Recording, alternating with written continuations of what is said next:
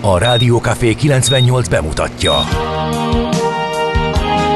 A fekete erdőn is túl, a város szélén, a 6-os számú korteremben, egy olyan városban, ahol a vészhelyzetek mindennaposak, és bármi megtörténhet. És meg is történik. Ahol a kisbefektetők nap mint nap a tőzsdei kilengések között egyensúlyoznak. Egy eséssel már is megtörténhet a baj. Segítség! Csak 4 doktoron múlik a biztos felépülés. Doktorulakat várják a 4-es műtőben. Egy fáradt, de mindenre elszánt és profi csapat vigyáz az egészségre minden reggel. És kik ezek a kitartó szamaritánusok? 4 orvos, egy módszer és egy bögre kávé. Ács Gábor, Gede Balázs, Kantor Endre és Mihálovics András. A főorvosi szobából pedig Profit professzor adja a helyes diagnózist. Humor, emberi sorsok, közönséges balesetek és profi megoldások. Néha sürgősségi, néha félig zárt osztály. A Gazdasági Muppet Show minden hétköznap reggel. Te is figyelj! Neked is írjuk a receptet. De miért? Ha nincs pénzed azért, ha megvan, akkor pedig azért. Millás reggeli. Egy kis kanállal minden reggel, és minden rendben lesz. A Millás reggeli főtámogatója a Schiller Flotta Kft.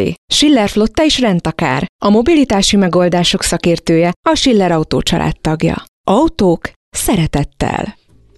Szép jó reggelt kívánunk, kedves hallgatók! Beindítjuk a hónap első Millás reggeliét itt a Rádió Café 98.0-án. Szerda reggel, 6:30 után 1 perccel, Ács Gáborral. És Gede Balázsral. És pont ezen gondolkodtam, hogy bár 2 hónapja nézegetjük itt a pótlókat minden reggel, és nagyon jól érezzük magunkat, és nagyon örülünk, hogy itt lehetünk.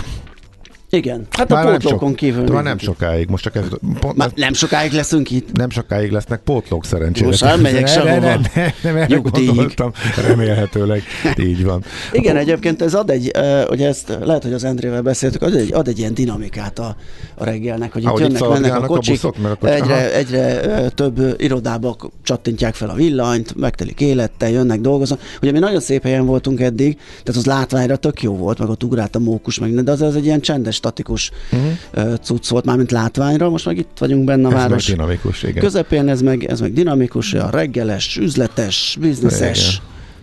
A Cityben érzed magad. Abszolút. Nyomjuk, gyerekek, csináljuk, meg tudjuk csinálni. Igen. Ilyen érzés. És a pótlók eltűnnek a hét közepén, vagy hónap közepén. Igen, hát lesz metró. Igen. Hát nekem egyre kevesebb átszállás lesz ide. Hát, nekem az lesz a nagy ugrás majd a tömegközlekedésre árszokásban. Tehát igen. Az autós napok arányát onnantól fogom csökkenteni. Ott kezdek el kísérletezni. Kipróbálom a 30 perces jegyet, hogy... Milyen kérdés? Ács úr, mikor lesz tavasz? Szerintem a te modelledet azt nagyon komolyan gondolják páran.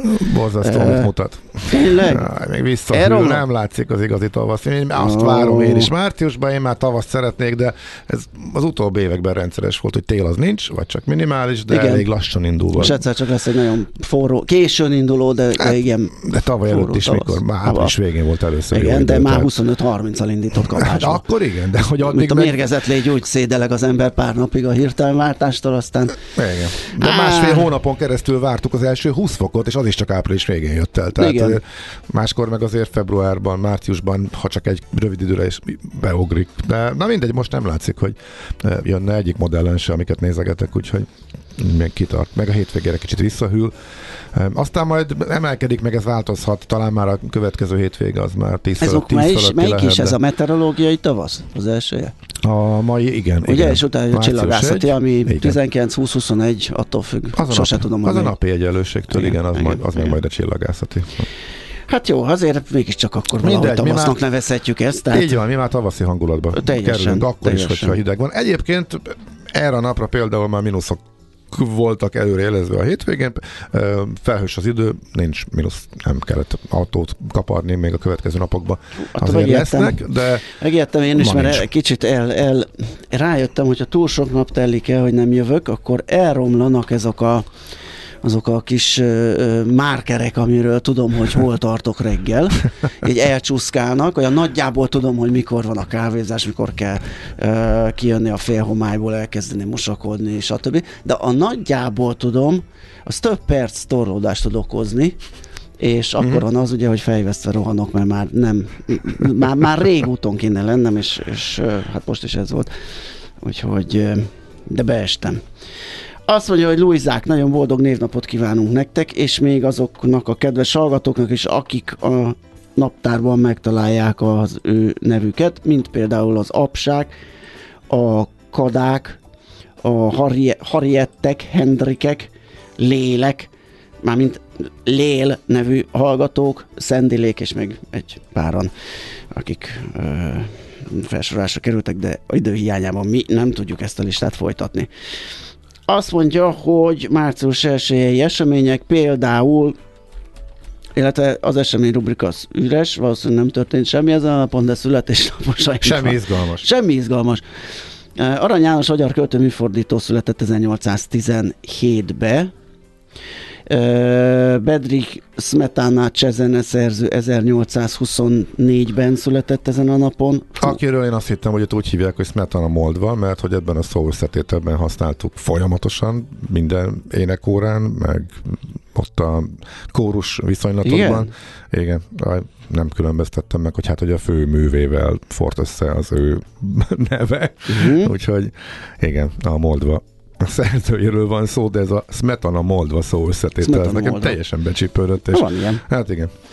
Jászi Oszkár, társadalomtudós, szerkesztő, politikus is ezen a napon született 1875-ben, és Mihály Gorbacsov, SZKP főtitkár, a Szovjetunió egykori elnöke is 1931-ben, és hát nemrég hunyt el, tavaly egész pontosan, és hát a rendszerváltás környékén alkotott nagyot ugye a glasnost perestrojka párossal. Azt igen, mondja, és most ugye pont... Illetve olyan... volt egy harmadik is, aminek a nevét nem tudom megjegyezni, az hogy volt? Volt harmadik? Volt. Azért, mert azt emlegettük a legtöbbször, de mindjárt az internet a mi barátunk, és megpróbálunk egy kis súgást kérni, de szerintem a hallgatók gyorsabban fogják megírni, mint hogy én azt kibányászom, mert hogy én most ezt nem lelem, és ezzel nem akarom az időt húzni. Azt mondja, hogy Balázs Fecó született ezen a napon 1951-ben, Kossuth és Liszt Ferenc díjas magyar énekes zeneszerző, ugye hát ott, amikor tombolt a Covid, akkor távozott tőlünk. Demény Attila magyar zeneszerző, zongoraművész is ezen a napon született. John Bon Jovi, amerikai zenész, akit hát szegény, mindig azt mondom, hogyha egy lemezét meghallgattad, akkor az össze mind a 20, nem tudom. Nem, ez nem így van. Ez ilyen rossz indulatosság. Vagy a vájatlan fülem. Vagyis nem, a zenei hozzá nem értésem. Nem tartozik a kedvenceim közé, de azért ő a szólóban azért egy kicsit változtatott a stílusán. Szerintem egyet mindenképpen írhatunk a... Hát nem tudom, hogy javára írhatjuk-e, mert hogy az a stílus az még annyira, de ez már tök személyes. Se jött be például nekem. Igazából szerintem semmi gond nem lett volna, hogyha... Na jó, ez egy csúnyán hangzik, hogyha mondjuk jó dalokat írt volna utána, de az valahogy nem nagy a baj. Jött össze. Nagy a baj. Na. Kedves hallgató írja, hogy holnap lesz Luisa, vagy kaptunk egy időgépet esetleg. Hát én itt szolgalelkűen köszöngetek mindenkit, aki valószínű a másodikai névnaposok.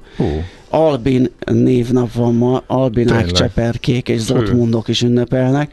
Úgyhogy, hát nézd, a 8 nap ide-oda, abba beleférünk, úgyhogy szerintem az, hogy a Luizákat előbb megköszöntöttük, az tulajdonképpen csak egy kis plusz. Igen, de mondjuk akkor a Bon Jovinak sincsen születésnapja, csak holnap lesz. Hú, de akkor semmi nem igaz, amit eddig szerintem elmondtam? Semmi. Hát ez király. Úgyhogy köszönjük szépen, szerkesztő úr, akkor most zene és tánc, mert akkor nem is folytatom. Hát de figyelj, mondhatjuk a maiakat is. Hát akár mondhatjuk. Például Várkonyi Balázs magyar üzletember. Például. Mármint, akivel szoktunk is beszélni. Igen. Ugye, a Extreme Digitál alapítója, aztán hát... Thomas Anders például, hát ne hagyjuk már ki, német énekes, jó, modern talking jó, tag, oszlopos. Akkor Nick Kershaw-t legalább mellé hadd. Ja, az a minimum. Az a minimum. Borbás Gabi magyar színésznő, és még esetleg két. Hát még esetleg... Glenn Miller szerintem még említsük. Hát meg. És a Justin Bieber. Látod, őt például nem. Őt átugrottam kapásban. Hát ne ugorjuk már át, ne vicces. Sőt, szerintem kívánság műsor révén az első szám szóljon róla, vagy Justin, hozzá. Hát, igen. Nem vele készültem, de legalább őt is fölköszöntöttük. Holnap meg könnyű lesz akkor összerakni. Hát csak ezt kell mondani még egyszer. Igen. Meg át kell kopiznom az elrontott adásmenetből. Persze, akkor de azért ennek is van haszna. Abszolút. Úgyhogy elnézést mindenkitől. Az, hogy engem most mindenki hülyének néz, azzal meg ne foglalkozni. Hát az majd elmúlik, mert különben is hát ezt már megszokták. Dehogyis, hát a magyar közéletben egészen szokatlan módon én magamra vállalom a felelősséget, és elismerem a hibát. Tehát ez... Nyugodtan, engem lehet csapkodni és ütni. Na, akkor zenéljünk egyet. Dr. Tenkin, végre, jöjjenek, kezdődik az értekezlet. Doktor úr? Orvosok vagyunk, híres orvosok, nem szélhámosok. Dr. Tenkin, legyen szíves. Híres orvosok, nagyon híresek. Kérem, szíves. Szemfülorgége. Kérem, doktor úr. Főleg fülre mehetünk? Igen. Millás reggeli. Megnézem, hogy mai lapokat olvasok-e. Igen, ez most fontos. Igen. Palko Pisti bedurrantotta itt a portfolio.hu-t ma reggel azzal, hogy érik a magyar nyugdíjkatasztrófa, de van itt egy még nagyobb baj. Csak átfutottam a cikket, és valószínű, hogy itt ez arról szól, hogy a nyugdíjkatasztrófa demográfiailag érik, mert hogy igen, gyorsan öregszik a társadalom, a lakosság, és hát még a termékenységi ráta ugye még mindig, hát jó, hogy most jött föl valamennyi, de még mindig 1/6 van, ami még semmire nem elég, tehát még reprodukcióra se nem, hogy növekedésre.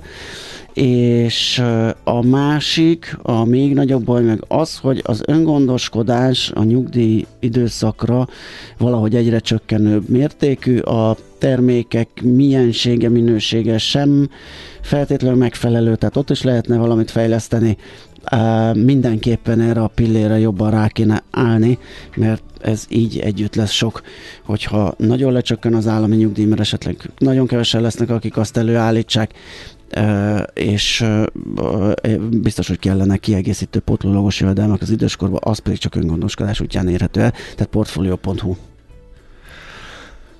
Magyar közlöny spotting. Nem áll, tényleg. Hát, megint megjelentek éjjel dolgok benne. Ó, a régi szép idők, amikor még volt matöke, ugye? Ugye hivatalos közzétételekhez. Hát igen. Kicsit arra emlékezted, de mondjuk ott nem úgy történt, hogy éjjel megjelenik egy, nem. Egy rendelet, és mire fölébredsz, már életbe is lépett, és mondjuk fizeted a külön... Reggel lefekszel cégvezetőként, és reggel perkálod a külön adót. Igen, egy rohadt nagy cechot virít. Tehát most a portfólió is azt írja, hogy itt van, most nem olvasom föl, hogy a milyen teor szakágazati tevékenységből származó nettó valamit módosítottak, annyit lehet tudni, de nyilván első blikre nem derül ki, hogy miért, kinek az érdekében. Akkor ez még az építőanyagos? Nem, ez gyógyszer. Ja, gyógyszer. Most a gyógyszercégekre az utolsó teárokat ott láttam, azt hiszem. Igen, belecsaptam, tehát nem mondtam el, hogy az úgynevezett extra profit adóról van szó, amiről tudjuk, hogy egy része ennek semmi köze az extra profithoz, másoknál extra marzs adó, tehát mondjuk a ura brand spreadnél ezt lehet annak nevezni, de amit ugye a kormány extra profit adóként becézget. Valamit variáltak, és a portfólió is azt írja, hogy hát még utána kell nézniük, hogy ezt konkrétan melyik gyártóra írták, de úgy tűnik, hogy kivettek az extra profit adó hatálya alól valakiket, vagy valakit ezzel az új intézkedéssel. Természetesen hatályba is lépett ma reggel. Aztán légitársaságok különadója is módosul, méghozzá lefelé. Itt volt egy olyan változás, ami már nem kapott akkora figyelmet, mint maga a bevezetése annak idején, tehát most már a gépek kibocsátásától függően lett sávos, meg attól is függ a mértéke, hogy éppen unión belüli, most leegyszerűsítve, vagy unión kívüli, vagy Európán belüli és Európán kívüli úti célra repülnek, és itt például a legkevésbé szennyező légijárművek esetén 2700 forint volt eddig, és ez csökken 1600 forintra. Ellenben a középső kategória változatlan marad, és a legnagyobb kibocsátású gépeknél emelnek 5100-ról 6200-ra. Annyit már tudunk, hogy a pesti forgalom nagy részét kiadó két fapados szolgáltató a modern gépekkel repül, és miután egy ülésre szóló kibocsátási értékek alapján számolnak, és ezeken elég sok ülés van, ők az alsó kategóriába, legalábbis a legmodernebb gépeikkel beletartoznak, és azt a célt mindenképpen elérte ez az intézkedés, hogy ők megpróbálják a legújabb, legmodernebb gépeiket Budapestre irányítani, hogy ezáltal is kevesebbet fizethessenek. Úgy tűnik, hogy se gondolom én, hogy ezzel próbálják ezt előmozdítani, hogy még inkább ilyen gépeket küldjen a többi légitársaság is, tehát ez lehet talán ennek a hátterébe, ez is most jelent meg a közlönybe. Aztán a népegészségügyi termékadó változásait is változtatják, de ezt is még tehát egyelőre a törvényszöveg eléggé értelmetlen, még ezt föl kell deríteni, frissen jelent meg még, erre majd visszatérünk, hogy pontosan mi itt a változás. Szabadeuropa.hu-t nézegetem, és Györfi Dóra közgazdásztól idéznek, miszerint ugye nincs hozzáadott magyar érték az akkugyártásban. Gyakorlatilag ugye most már ráfekvés hónapok óta csak az akkumulátorgyár beruházások gazdasági hátterét és közgazdasági racionalitását. Ez lett a szakterülete, ő kezdett el a leghamarabb ezzel foglalkozni, és nem ezért kérdezi őt még szinte mindenki. Az anzája, amire jutott, hogy nincsen különösebben sok magyar hozzáadott érték, adjuk a helyet, adjuk a vizet, és minden mást importálunk. De úgyhogy még a vendégmunkásokat, a munkaerőt és a szükséges energiát, a technológiát, a mindent gyártósal, mindent az égvilágon. Úgyhogy erről lehet itt olvasni még. Vízigényről, a Gödi, Váncsa, Debreceni, és akkor mellette ott van a Debrecen város, ugye az elhíresült 40 000 köbméter per napi fogyasztás, ez jól szemléleti, hogy milyen vízigényük van. Van egy térkép is, ami az ázsiai akkumulátoros cégeket mutatja be Magyarországon, csupa pötty Észak-Magyarország, tehát gyakorlatilag az látszik, hogy egy-két gyártó beruházástól hangos a közgondolkodás, de hát gyakorlatilag ezt most egy ránézésre van 20 pöttya térképen, és ennyi akkumulátorgyár. Szóval szabadeuropa.hu lehet erről olvasni. Szóval érdekes hír volt tegnap, hogy Kisteleken nem lesz akkugyár. Korábban arról lehetett olvasni, hogy csinálják, megtisztítják a terepet, és igazából a képviselők anélkül szavaztak meg ehhez engedélyeket ott, hogy tudnák, hogy pontosan miről van szó, de tegnap azt mondta az ottani polgármester, hogy nem lesz akkugyár. Úgyhogy ennek a hátterét sem ismerjük pontosan, minden esetre érdekes fejlemény. Hát szerintem ennyi. Oké. Zenéljünk gyorsan. Hol zárt? Hol nyit? Mi a sztori? Mit mutat a csárt? Piacok, árfolyamok, forgalom a világ vezető parkettjein és Budapesten. A tőzsdei helyzetkép támogatója, a hazai tőzsde gyorsan növekvő nemzetközi informatikai szolgáltatója, a Gloster Infokommunikációs Nrt. 4,1%-os csökkenéssel zárt a BUX 44.780 ponton. A forgalom az 14,9 milliárd volt. Hapci! Jaj, bocsánat! Köszönöm. És azt mondja, hogy az OTP kivételével gyengült az összes vezető részvény. Na nézzük, hogy nézett ez ki. A MOL például 66 forinttal esett 2722 forintra, a Magyar Telekom 5 forinttal 391 forintra, a Richter az 135 forintot a veszélytett az értékéből, ugye a gyors jelentés jött, azt hiszem azt tegnap tudták először kereskedni a befektetők, 7505 forintra estünk. Az OTP pedig 215 forinttal tudott erősödni 10.865 forintra, hogyha a vezetőknek ez volt a teljesítménye. Mindjárt megnézzük, hogy az X-Tent kategória mit csinált, vagy mit produkált, de az most nem lesz, mert hogy itt nincs. Hát ez a szerkesztés csodája ez a mai nap. Biztos voltak kötések, az árak mentek fel, meg le.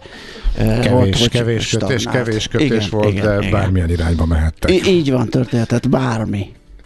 Na nézzük a nemzetközi piacokat. A felelősséget természetesen ezért is magamra vállalom. Ezt is nekem kellett volna odabigyezteni, de nyomozást indítunk a cél érdekében, úgyhogy mindenképpen. A holnapi BUX adatokat kéri egy hallgató. Helyesen. Hát nyilván, hogyha azt tudnánk, akkor lehet, hogy mi se itt átsorognánk, nem tudom. De. Hát nem tudom. Attól függ, mennyi alapletétet tudunk összeszedni. Nagyon szeretjük ezt csinálni. Egy bizonyos pontig. Lehet, hogy később lenne, lehet, hogy nem. Lehet, hogy felvételről. Nézd, igen, felvételről valahonnan. Aztán van egy 9 számjegyű összeg, aminél meg elhallgatunk, és istergés hallatszik csak. De hát nem tudjuk a holnapi bukszot, úgyhogy ez nem fordulhat elő. Kompenzálandó rendkívüli módon fölkészültem az amerikai tőzsdéből. Abból föl kellett, mert akkor a dögunalom volt, hogy az valami rettenet, én sikerült végignéznem érintettségem okán, és azt hittem, hogy... Rendkívül fölkészülve én is erre a következtetésre jutottam. Bár, hogyha abból indulunk ki, hát csak a grafikon nézed, napon belül, akkor azért mégiscsak érdekes, hogy amikor azt hitted, hogy azért a nagy tech cégeket elkezdik vásárolni, és ezekbe lehet egy kis emelkedés, meg hogy az S&P-t megtartja az 50 napos mozgóátlak, azok szépen elhassaltak, aztán mégsem tartotta meg, de hát nem sokkal zárt alá, nem tudom, ezt majd a Máté esetleg elmondja, hát hogy ennek mennyi jelentősége van csátilag. S&P shortban ülök, így azért már több az a jel, ami esetlegesen egy korrekcióra utal, mármint a lefelé folytatódására, de az kétségtelen, hogy ez itt nagyon ki van párnázva ez a zóna, 4000 és a 3900, tehát ide kell valami kis sok terápia, hogy az átszakadjon amúgy rendesen, úgyhogy ezért kellett árgus szemekkel néznem, hogy most innen jön egy pattanás, vagy tényleg átesünk, ha átestünk volna, akkor mehettem volna aludni, mert onnan akkor iránya nagyon kevés. Az lesz a kritikus. Szóval az utolsó fél órában azért csak lefele nyomták a piacot. Vadó kutattam, hogy mi volt ennek az oka, kiderült, hogy semmi. Hát ez szokásos izgalom, hogy most nem lesz. Hát tudod, valamelyik fedes csávó mond valamit. Egyébként valami volt most, tegnap is, igen, csak én nem találtam. Egy általam nem ismert fedes, még azt sem tudom, hogy csávó-e, de a beosztását tekintve valami nagy mágus azt mondja, igen, én a mesternevezetőről is azt hittem, hogy Fed... Goldsby. Én Goldsbyt nem ismerem, pedig FOMC member, a Nyílt Piaci Bizottság tagja, és valami Tech Community College-on beszélt. Hát akkor tényleg elég letargia volt, hogyha már ez is tudta befolyásolni a... Igen, a legvékonyabb sárga színnel jelezve az én kalendáromba, tehát igazán nagy jelentősége nem volt annak, amit mondott. Mármint legalábbis a piacokra. Mindegy, a lényeg az, hogy a végén minden átment mínuszba, még a Nasdaq is, pedig az még egy órával az árás előtt is úgy tűnt, hogy simán és egész értékelhető mértékben pluszban zárt, úgyhogy ilyen apróságok dönthették el. A cégeredmények olyan sok minden nem befolyásoltak. A Zoom-ot nézegettem, kereskedés előtt mindenki azzal volt tele minden, hogy mennyire pocsék, ahhoz képest emelkedett. Tehát ezek szerint még ennél is sokkal pocsékabbra várt a piac. 500-ról leesett 70 valahány dollárra, tehát azért most már... Utoljára pár hete, amikor ránéztem, akkor 110 volt, most ahhoz képest a 70, szóval azért igen. Itt valószínűleg nem tud olyan pocsékat jelenteni, hogy ne emelkedjen rá az árfolyam. Jó, hosszú összefoglaló lett a semmiről, úgyhogy azért ezt gratulálunk. Igen, ezt egy kicsit akkor... Hát ezt jól megfejtettük, mondjuk így.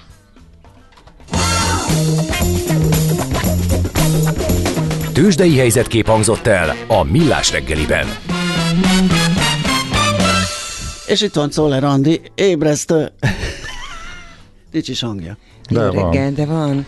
Nagyon hát ha elárulom azt a titkot, hogy 6 óra 14 perckor néztem rá a telefonra, hogy úristen, fel kell kelnem, és ehhez képest 6 óra 27-kor bekapcsoltam itt bent a gépet. Az nagyon durva. Na hát ezt látod rajtam. Igen, kicsit azért nyomot hagyott ez a dolog, és valószínűleg késői volt a lefekvés. És nem volt késői, hírra hallottam egy jót, csak ez az a nyomás, amikor az ember elalszik és rohan. Én meg majdnem veled álmodtam. Na szerintem inkább a hatásodról álmodtam. Inkább jöjjenek a hírek, objektivitást. Tőzsdei összefoglalók. Álmomban tőzsdejelentést mondtam, ami azóta frusztráló érzés, ahogy nézel rám benne. Biztos, hogy az ember már álmába tőzsdejelentést. Biztos, hogy miattad volt, tehát ez... Bocsánat, nem tudtam mással megmagyarázni. Én kérek elnézést. Szóler Andi jön tehát a hírekkel, lehet álmodozni, és utána pedig Millás reggeli folytatás. A mai világban könnyen félrevezetnek a csodadoktorok és a hihetetlen megoldások. Az eredmény? Hája pocim marad, a fej még mindig tar, a profit meg az ablakban. De már is segítenek a legjobb orvosok. Doktor megelégedés, doktor higgadtság, doktor vidámság és doktor nyugalom. Doktor úr, ennek össze-visszaver a GDP-je, a pulzusa meg egy csökkenő gyertya. Két végéről égette. Ezt visszakalapáljuk, és olyan hozamgörbénk lesz, amilyet még dr. Alonso Mózdi sem látott. Millás reggeli. A gazdasági Muppet Show. Figyelem! Fogyasztása függőséget okoz. A Millás reggeli főtámogatója a Schiller Flotta Kft. Schiller Flotta is rendtakár. A mobilitási megoldások szakértője, a Schiller Autó családtagja. Autók szeretettel. Jó reggelt kívánunk mindenkinek, megyünk tovább a Millás reggelivel itt a Rádió Café 98.0-án. Március 1-e reggel van, 7 óra 11 perc, Ács Gáborral vagyunk itt. És Gede Balázsa. És Gézóval, aki a legszellemesebben rugott belém, én úgy érzem. Az egyik, igen, mert hogy írja, hogy a profitot termelő weboldalak csúcsát láttam tegnap, a sztorit 44 oldalra bontotta szét a tartalom szolgáltatója, nyilván 44-szer annyi reklám megjelenés generálva, mintha egy lapra tette volna fel az infót, gyakorlatilag minden mondat külön oldalon volt. Tiszta elmebaj. Igen, ezt ismerjük. Durva, 44-et még nem láttam, de... Én sem, de vannak ezek a tipikus ilyen képgalériáktól, ez a hú, mi lett a színészből, és akkor rákattintasz, és mire eljutsz ahhoz, addig át kell nézned 68 másik színészt, hogy mi lett belőle, és akkor így. És hozzátette, hogy bocs, ez a holnapi üzenetem volt. De nem kevésbé szellemes az a javaslat sem, ami azt hiszem Viktor hallgató jegyez, hogy igen, hogy nagyon egyszerű dolgunk van holnap, sőt ki is használhatjuk a felszabaduló műsoridőt valami egyéb tartalomra, ugye a kezdésbe a születésnaposokra, mert csak meg kell említeni, hogy hallgassák meg a mai podcastot, és ott van a holnapi jó kívánság és születésnapi lista, úgyhogy így gazdálkodhatunk a holnapi műsoridővel. Na, hát ez ahonnan olvasok, ez a 0636 980 980 SMS, WhatsApp és Viber szám, ez ide írhatok nekünk. Hát nekem Alan Greenspan, illetve az ő szó zsonglőrkédése jutott eszébe, amikor tegnap nem sokkal azt követően, hogy megtartotta sajtótájékoztatóját a jegybank alelnöke Virág Barnabás, egy percen belül két értelmezés esett be a postaládám, az egyik szerint hoppá, galamb volt, lazul a hangvétel a jegybanknál, és lehet, hogy akkor lesz viszonylag korán kamatcsökkentés, és ugyanabban a percben hú, nagyon héja, kitartó, kemény szigor, tolódnak a kamatcsökkentési várakozások. Mit mondhatott ez az ember, meg mi történt? Úgyhogy kíváncsian várjuk, hogy hogyan értelmezte a tegnapi jegybanki kamatdöntést, illetve Virág Barnabás szavait, Kis Péter, Hazamundi alapkezelő befektetési igazgatója, aki itt van velünk a vonalban. Jó reggel, szia! Halló, jó reggel! Szia, hello, jó reggel! Aha. Sziasztok! Nos, hát, mi lett a vége ennek? Az eredője egy semleges lenne, ugye, hogyha a kettőt összesimítjuk. Te hogy érezted? Igen. Mm-hmm. Igen, az az izgalmas, hogy igazából mind a kettő értelmezés lehet helyes egyszerre. Amit mondanak a szigorúságról, az szerintem igaz, és nekem is legelsőre ez jutott eszembe hallgatva Virág Barnabást. Ugye továbbra is azt hangsúlyozta a jegybank alelnöke, hogy szükséges a 18%-os kamat további fenntartása, és amellett ugye változatlanul maradtak a monetáris kondíciók, és volt egy kis szigorítás a technikai részletekben, ugye, ami a vágyfülőeknek mond valamit, hogy a kötelező tartalékrátának a kamatozását átalakították, és ez egy további likviditás elvonást jelent majd a rendszerben április 1-től. Ugyanakkor ugye, amire utaltál a héjából való elmozdulásra egy kicsit a galamb irányba, ugye az pedig a közleménynek az utolsó mondatában történt változás. Én úgy értékelem, hogy a következő rövidtávú periódusban továbbra is szigorúnak kell maradni a jegybanknak, azonban meg kell teremteni a lehetőségét, illetve el kell lassanként indulni abba az irányba, hogy előbb-utóbb ezt a nagyon magas 18%-os kamatot azért lejjebb kell hozni, úgyhogy szerintem ebbe is tehetett egy lépést a jegybank tegnap. A piac minden esetre újabb forint erősödéssel, hanem is látványossal, de mindenképpen forint erősödéssel reagált. Ez annak szólt, hogy a szigor kitart, és ezek a márciusi kamatcsökkentésről szóló várakozások egy kicsit talán eltolódtak? Igen, mindenképpen azt jelentheti. Mi is egy kicsit úgy voltunk vele, hogy a sajtótájékoztató előtt, hogy márciusban azért adhat valamilyen fajta jelet arra, hogy majd a következő hónapokban elindulhat ez a kamatemelési ciklus. Most talán ez kitolódhat egy-két hónappal. Igen. Okay, tehát nem a kamatoknak a csökkentése az alapkamatnak, hanem a 18%-os irányadó kamatnak igen, erről beszélünk. Normalizálása. Alapkamatról azért nem beszélünk talán, mert hogy az évvégéig arra vonatkozóan nincs várakozás, ugye? Vagy hogy változna a 13%-ról? Igen, jelenleg nekünk az a elképzelésünk, illetve az elemzőinknek, hogy valamikor azért a negyedik évben év vége felé azért már lehet tér arra, hogy csökkenjen az alapkamat, és mi azzal számolunk, hogy év végén, tehát december 31-én nagyjából olyan 11,5%-on fog majd állni, tehát lehet számítani a kamatemelésnek a beindulására is az év végében. Uh-huh. Milyen súllyal veszi figyelembe vajon a jegybank azokat a tényezőket, amik meghatározzák a kamatpályát? Tehát itt van például az uniós pénzek érkezésének a kérdése, amelynek kapcsán egymásra tud mutogatni a jegybank és a kormány. Tegnapi indexes Nagymárton interjúban is voltak utalások arra, hogy hát a kormány már nagyon szeretné, hogyha a jegybank kicsit lazábbra venné a figurát, ugyanakkor ami miatt a jegybank nem tudja ezt megtenni, az egyik alapvető indok az, hogy nem látszik előre mozdulás az uniós pénzekről való megállapodás irányába. Szóval ez mennyire fontos, vagy azért a külső tényezők azok fontosabbak, ezt hogy látod? Hát Virág Barnabás szavaiból én úgy vettem ki, hogy minden tényezőt egyaránt figyelembe vesznek és értékelnek, tehát nem tud, vagy nem akart kiemelni egyetlen tényezőst, akár az EU-s pénzeknek a megérkezését, akár egy külső tényezőt.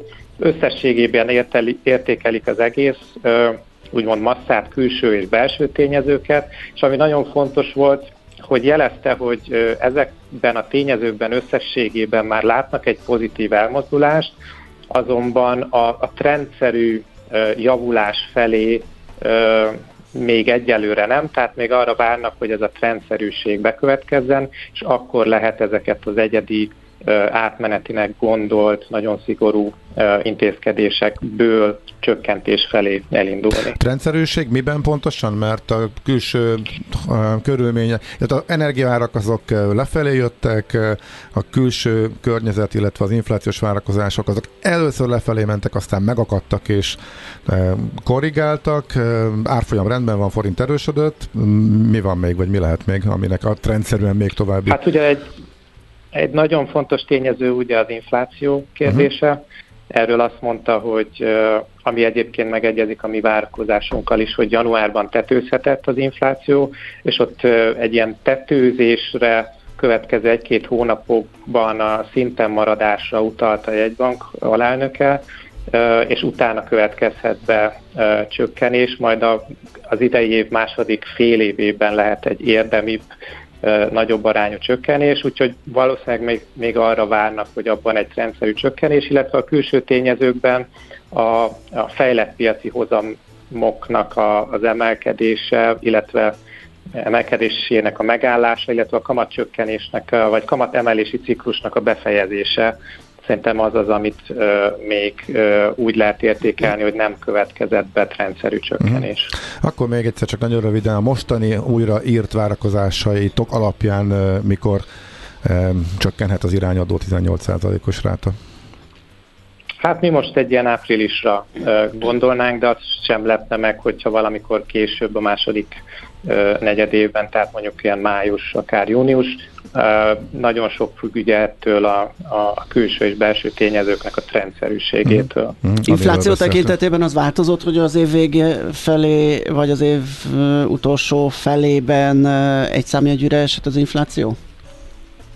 Mi úgy gondoljuk, hogy nagyjából ilyen december környékére esett be egy számjegyűre, ezt továbbra is tartjuk, úgyhogy majd igen, úgy gondoljuk, hogy ugye nagyon fontos lesz, hogy hogyan alakulnak az energiaárak a jövőben, mert a második fél évtől ugye a bázis hatások miatt, tehát hogy tavalyi év második fél éve az nagyon erős volt, illetve az egész év ugye nagyon erős volt az energiaárakban, de hogyha nagyjából szinten maradnak jelenlegi szinteken, akkor csak a bázis hatások miatt elkezdődhet egy erős csökkenés.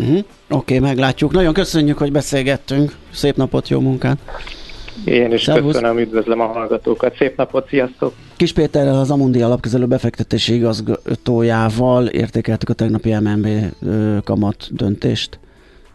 Rádió Café 98. Újra van barátod! Nos, kérem szépen, hát mondhatnánk pikáns a dolog, a külügyminisztérium épületével szemben lesz az ukrán függetlenség tere. A második kerületi önkormányzat képviselőtestülete döntött így a tegnapi ülésen, igen. És elfogadták Berdániel alpolgármester előterjesztését erről a névváltoztatásról. Ez a víziváros egy olyan közterülete, amilyen tér formájú, de nem volt neve. A Taras Shevchenko tér mellett található. Ez illetve az ott található Szent Flórián vértanú görög katolikus templom melletti hely vagy terület a külügyminisztériummal szemben. Hát azért nyilván egy üzenet valahol a külügyminiszternek. Igen, is. Azért a pikánságára én is felhívtam a figyelmet, hogy ez itt nyilván nem véletlen, hogy itt lett kijelölve. Még a múlt héten nyilvánosságra hozta a budapesti önkormányzat, illetve a BKK a város új közlekedés biztonsági stratégiáját. Ebből leginkább az a egy fél mondat ment nagyot a sajtóba, hogy 0-ra kell csökkenteni a halálos baleseteknek a számát. Nyilván megkapta a kritikákat, ami egyébként szerintem jogos, tehát ilyet elég nehéz vállalni, mert ilyen nincs. Tehát lehetetlen kiszűrni azt, hogy valaki bármilyen hatás alatt olyanokat csináljon, hogy persze bekövetkezzenek tragédiák. Célnak szép és nemes, viszont mondjuk könnyen számon kérhető utólag, hogy hát nem sikerült, már hát nem sikerülhet. De van itt más is, tehát a sebességcsökkentés további zónákra kiterjesztése az egy fontos dolog, és a 30-as zónából is sokkal több lesz, lényegében a Hungária körúton belüli területek nagy része ide fog tartozni, kétszeresre növelnék a védett lakóterületek, ez a bizonyos 30-as zóna, illetve a lakópihenővezeteknek a kiterjedését, a lakópihenővezet tábla, az is 30-ast jelent? Sebességileg?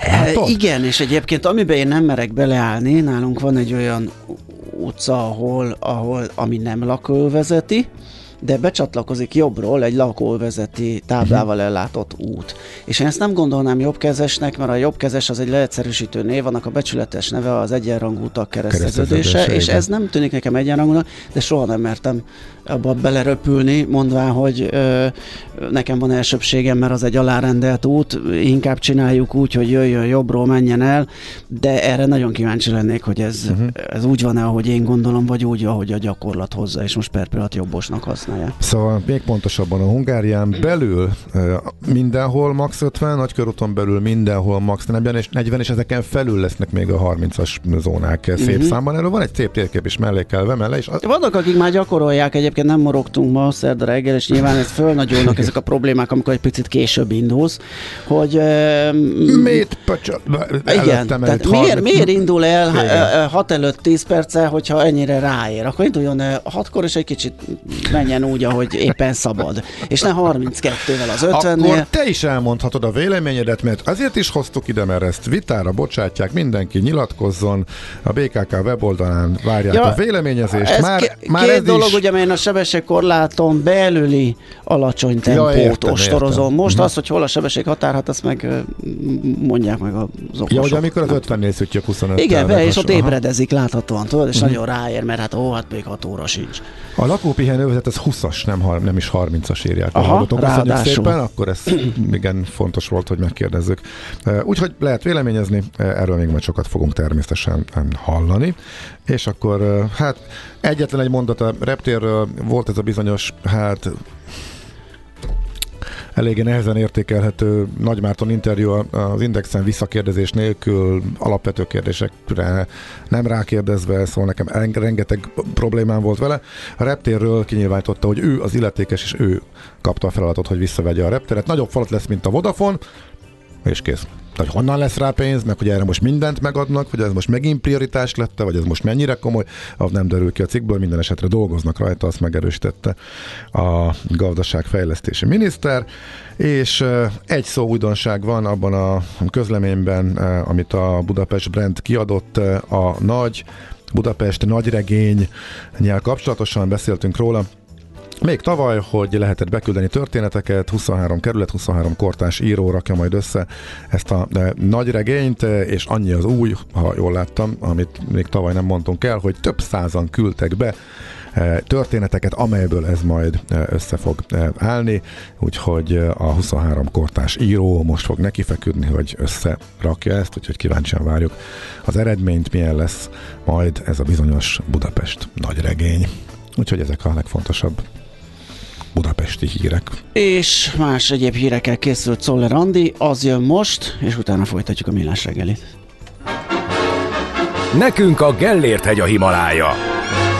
A Millás reggeli fővárosi és agglomerációs infóbuborékja hangzott el. A Rádió Café 98 lett. Maradhat. Na nézzük, egy kicsit a... E-bizniszelünk, és azon belül is hát egy érdekes trendre. PC piac. Igen, fordulunk rá. Miért van az, hogy a PC piac az lefelé tartott a világban, lényegében mindenhol. Nálunk viszont az EMAG adatai arról szóltak, hogy egy jókora föllendülés volt, hogy rácuppantak a magyarok a laptopokra, PC-kre. Egy okot láttunk már, hogy olcsóbb lett, ez is érdekel minket, hogy vajon miért lett olcsóbb, de hogy miért tudott Magyarország ennyire szemben mozogni a világgal, az önmagában érdekes. Ezügyben hívtuk Hüse Tamást, az EMAG IT üzletágának vezetőjét. Szia, jó reggelt!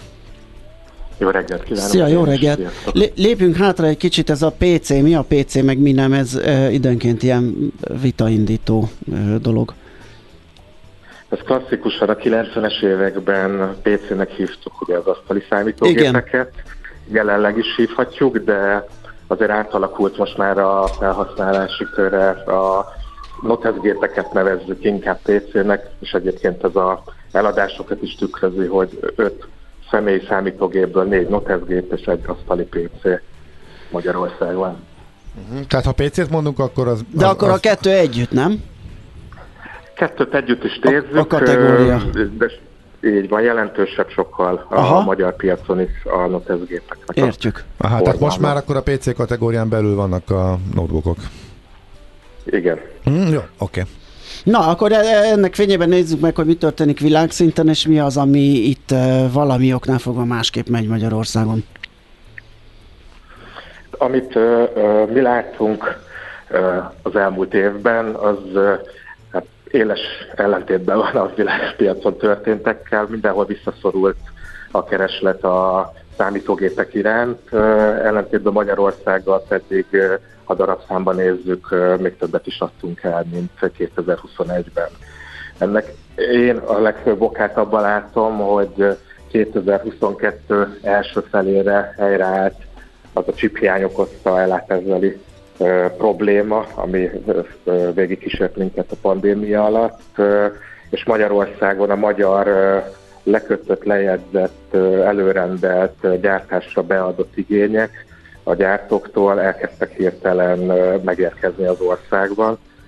Ezáltal egy hatalmas túlkínálatot generált a magyar piacon, és nyilvánvalóan ehhez viszont a gyártóknak és az volt a legfelfogozott érdeke, hogy megpróbáljanak minél beláthatóbb időn belül ezt a vásárlókhoz eljutatni, ezáltal hatalmas akciókat, árengedményeket generáltak, főleg a évnek a második felére igaz, augusztustól egészen decemberig. És ez miért volt más globálisan? Ott hamarabb oda megérkeztek illetve a készletek? Ott eltolódás volt csak? Vagy bevásároltak, mindenki bevásárolta a Covid-ban, és ez gyakorlatilag előre hozta a beszerzéseket, vagy ugye Kína az zero Covid politika miatt ott egy nagy gazdasági visszaesés volt. El tudom képzelni, hogy esetleg nyomot hagyott ebben a szektorban is a kieső keresletük. Tehát mi volt az oka globális zsugorodásnak?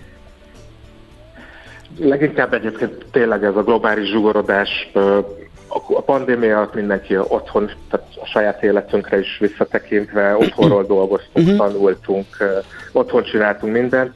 Emiatt kiemelkedő szükség volt arra, hogy egy teljes értékű billentyűzettel rendelkező, lényegesen nagyobb kijelzővel rendelkező, mint egy mobil, egy okostelefon, egy olyan eszközzel tudtuk a napi tevékenységünket elvégezni. Újra felértékelődtek ezeknek az eszközöknek a jelentősége. Mindenki természetesen előre kellett, hogy hozza ezeket a vásárlásokat szükségből, különben nem tudott volna otthon a gyerek tanulni, a távoktatásban részt venni, valaki nem tudott volna szórakozni otthon, mert nem tudott volna eljárni bárhol, illetve a KKV szinten, akár állati szinten nem tudtak volna otthonról dolgozni az alkalmazottak, hogyha nem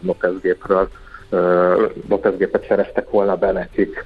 Úgyhogy ez visszaszorult a járvány, innentől kezdve már ennek nyilván van egy ilyen hatása, hogy előrehozott vásárlások történtek világszinten. A magyar piac annyiból sajátos, hogy nekünk a laptop piac legalábbis magyar karakterkészlettel érkeznek a billentyűzetek, még mondjuk egy túlforkasztolt, tehát hogy egy lényegesen nagyobb előrejelzést kiszolgáló terméket akár más országokba is el lehet adni, át lehet csoportosítani a logisztikát itt Magyarországon, a magyar billentyűzetes laptopokat ugye nem lehet eladni, csak Magyarországon. Akkor végül is hozzánk kevesebb érkezett, amikor ezek a nagy előrehozott vásárlások voltak globálisan, akkor nálunk még hiány volt, és hozzánk ezek a speckó magyar billentyűzetesek késve érkeztek, és akkor végül is eltolódott csak az, így hogy... van, így van. Értem. Meddig... Úgy kell elképzelni ezt, hogy gyorsan mindenkinek világos legyen, az úgy kell elképzelni, hogy felmérik a magyar márkaképviseletek az érdekek, hogy mennyit gépet szeretnének a következő időszakban eladni. Ezt beadják gyártásban a Távol-Keleten, és a pandémia alatt nyilvánvalóan mindenki minél nagyobb számokat mondott a anyacégnek, mert annak a töredékét tudták mindenhova leszállítani. Fennmaradó termékeket, amik nem kerültek leszállításra, viszont ahogy helyreállt a csiphiány, elkezdték kiszolgálni. Ezért lényegesen nagyobb számokat mondtak be a magyar márkaképviseletek, és ezek megérkeztek 2022 év közepén. És akkor utólag ez viszont soknak bizonyult, és ez okozta az árcsökkenés, mert kínálati lett a piac. Nagyon érdekes egyébként. Igen, na de ez... akkor innen hol vagy, hogyan tovább? Akkor ez kitart még, ebből még van, tehát most érdemes rárongyolni, most kimondottan az árérzékeny fogyasztó szemszögéből kérdezzük. Persze az is érdekel, hogy akkor a cégek oldaláról hogy néz ki majd így, hogy nézhet ki az árazási politika. Meddig tarthat ez a kedvező időszak? Hogy ugye a hallgatók is el tudják helyezni, a pandémia előtt nagyon nyomott árakon lehetett számítógépeket, asztali számítógépeket, de főként laptopokat vásárolni. Az azt jelenti, hogy akár egy teljes értékű laptopot 100 000 forint alatt is meg lehetett vásárolni.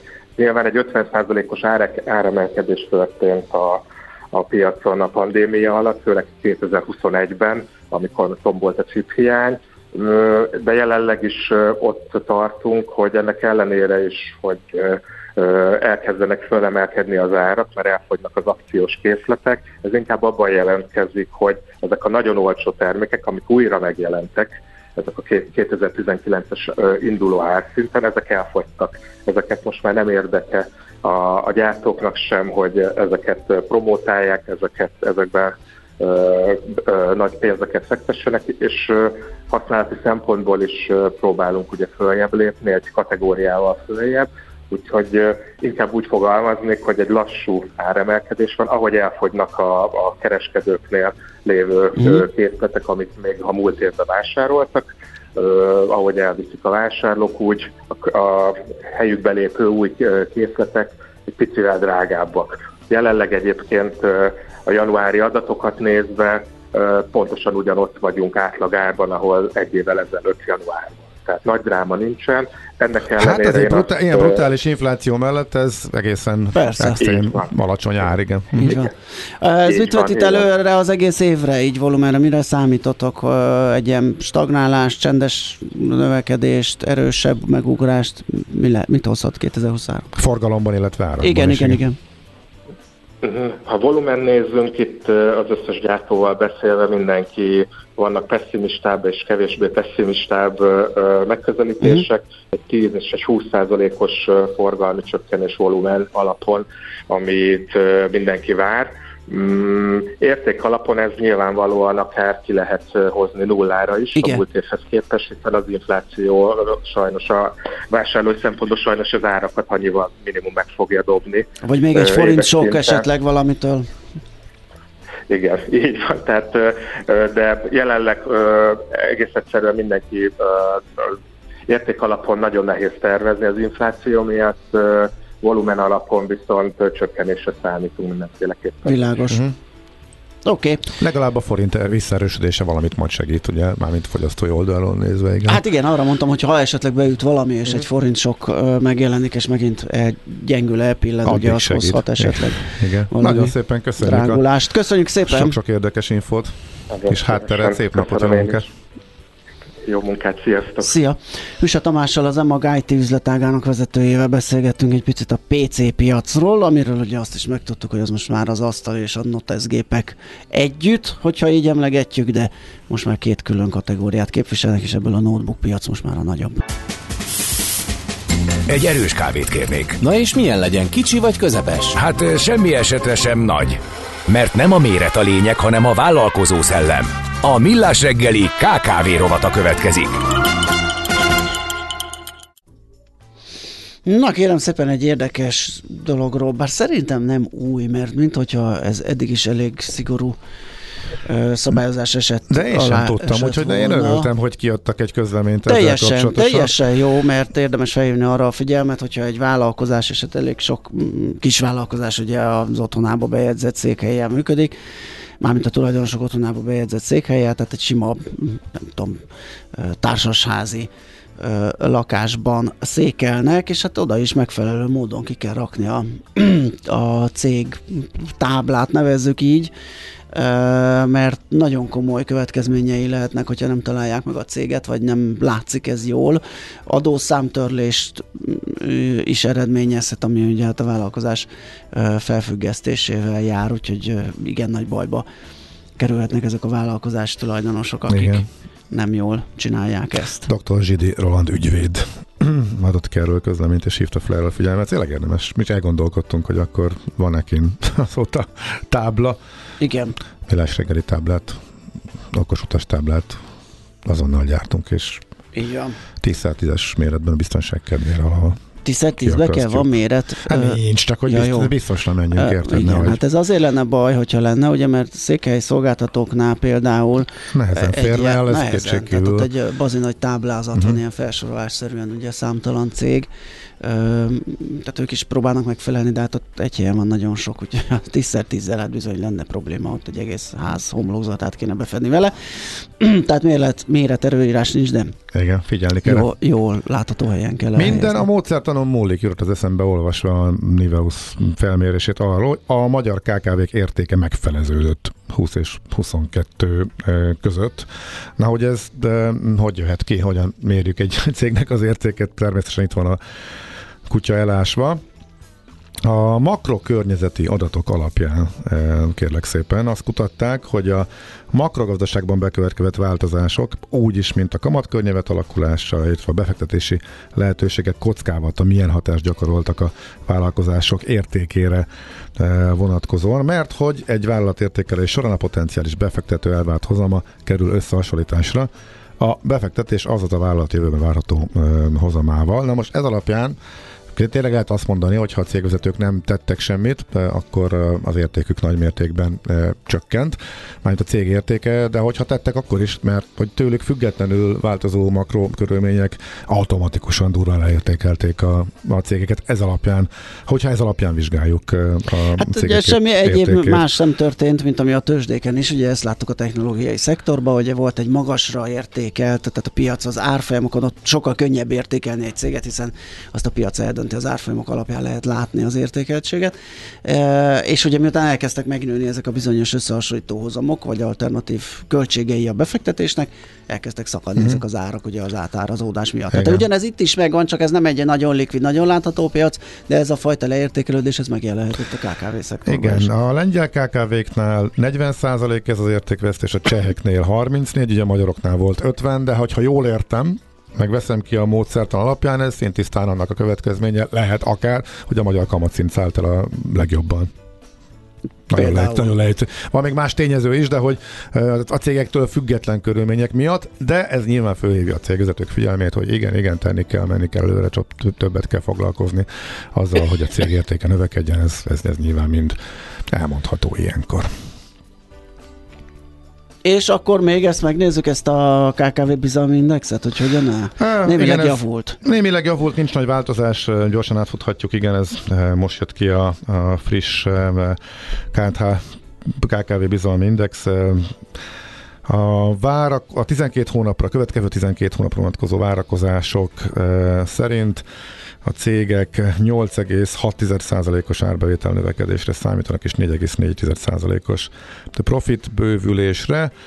A bevétel növekedés tekintetében ez az előző felmérés óta egyáltalán nem változott, viszont a nyerességvárakozások javultak, méghozzá 3,3%. Érdekes, ez a mérettől függ. Tehát ez ugye azt mondjuk itt a szignálban, hogy nem a méret a lényeg, de a mikrocégeknél például ez az árbevétel várakozás az 7,8%, az eredményvárakozás 3,7%-os növekedéssel számol. A kisvállalkozásoknál ez 8,9 és 4,5, a középvállalatoknál pedig 11,8 és 7,4.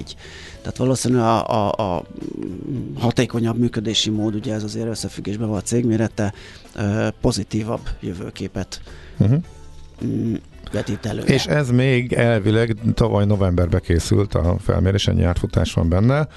Azóta lehet, hogy még javult, akár itt de lehet, hogy nem? Hát nézd, a hangulat jobb lett hangulatindexek szerint, a forint is erősödött, úgyhogy talán bízhatunk benne, hogy a következő az még kicsit nagyobb erőt fog mutatni. Hát majd meglátjuk. A kopasz úrnak kész a KKV-ja, mert a lényeg a vállalkozó szellem. A Millás reggeli KKV rovata hangzott el. Nem hagyjuk, kedves hallgató, mert írta, hogy most akkor mi a bánat van a chip hiánya, most tényleg helyreállt, mert hogy neki még mindig nem tudják a főzőlapját leszállítani, erre hivatkozva. Meg a pára elszívót se.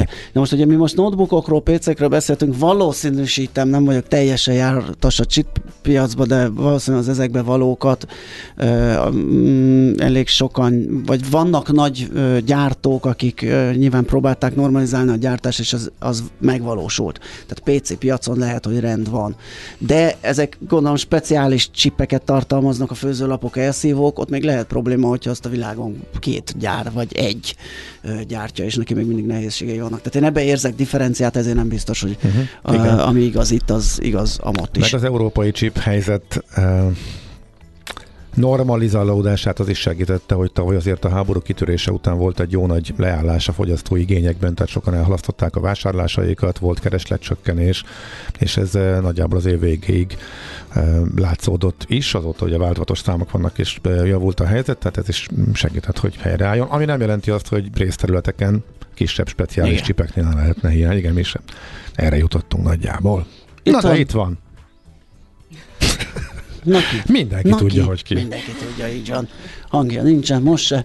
Itt van, ugye? Andika. Ébredezel most már minden? Igen, kezd helyre billenni. Jó, mert még nem látszik, csak azért kérdezem, hogyha mondod, én elhiszem. A kávéháztartásom lassan a helyére billen. Jó van. Spoilerezhetünk a jövőddel, nem a te jövőddel kapcsolatosan. Ja, spoilerezhetünk, mert a hírek egy részét elmondtuk most. Hát azt a részét nem. A spoilerezésnek, igen, más jellegűt nem. Igen. Tehát, hogy meddig kell még minden reggel hajnalba kellned? Nem érti. Nem érti egyszerűen. ez az alak. Tudod, nincs semmi baj a hajnalban keléssel. Így is van, sőt, egyre jobban szeretem. Hogy ne érteném, csak túl kíváncsi vagyok. Na, akkor jöjjenek a hírek, utána pedig lehet folytatni a kíváncsi iskolás, folytatódik a Millás reggeli.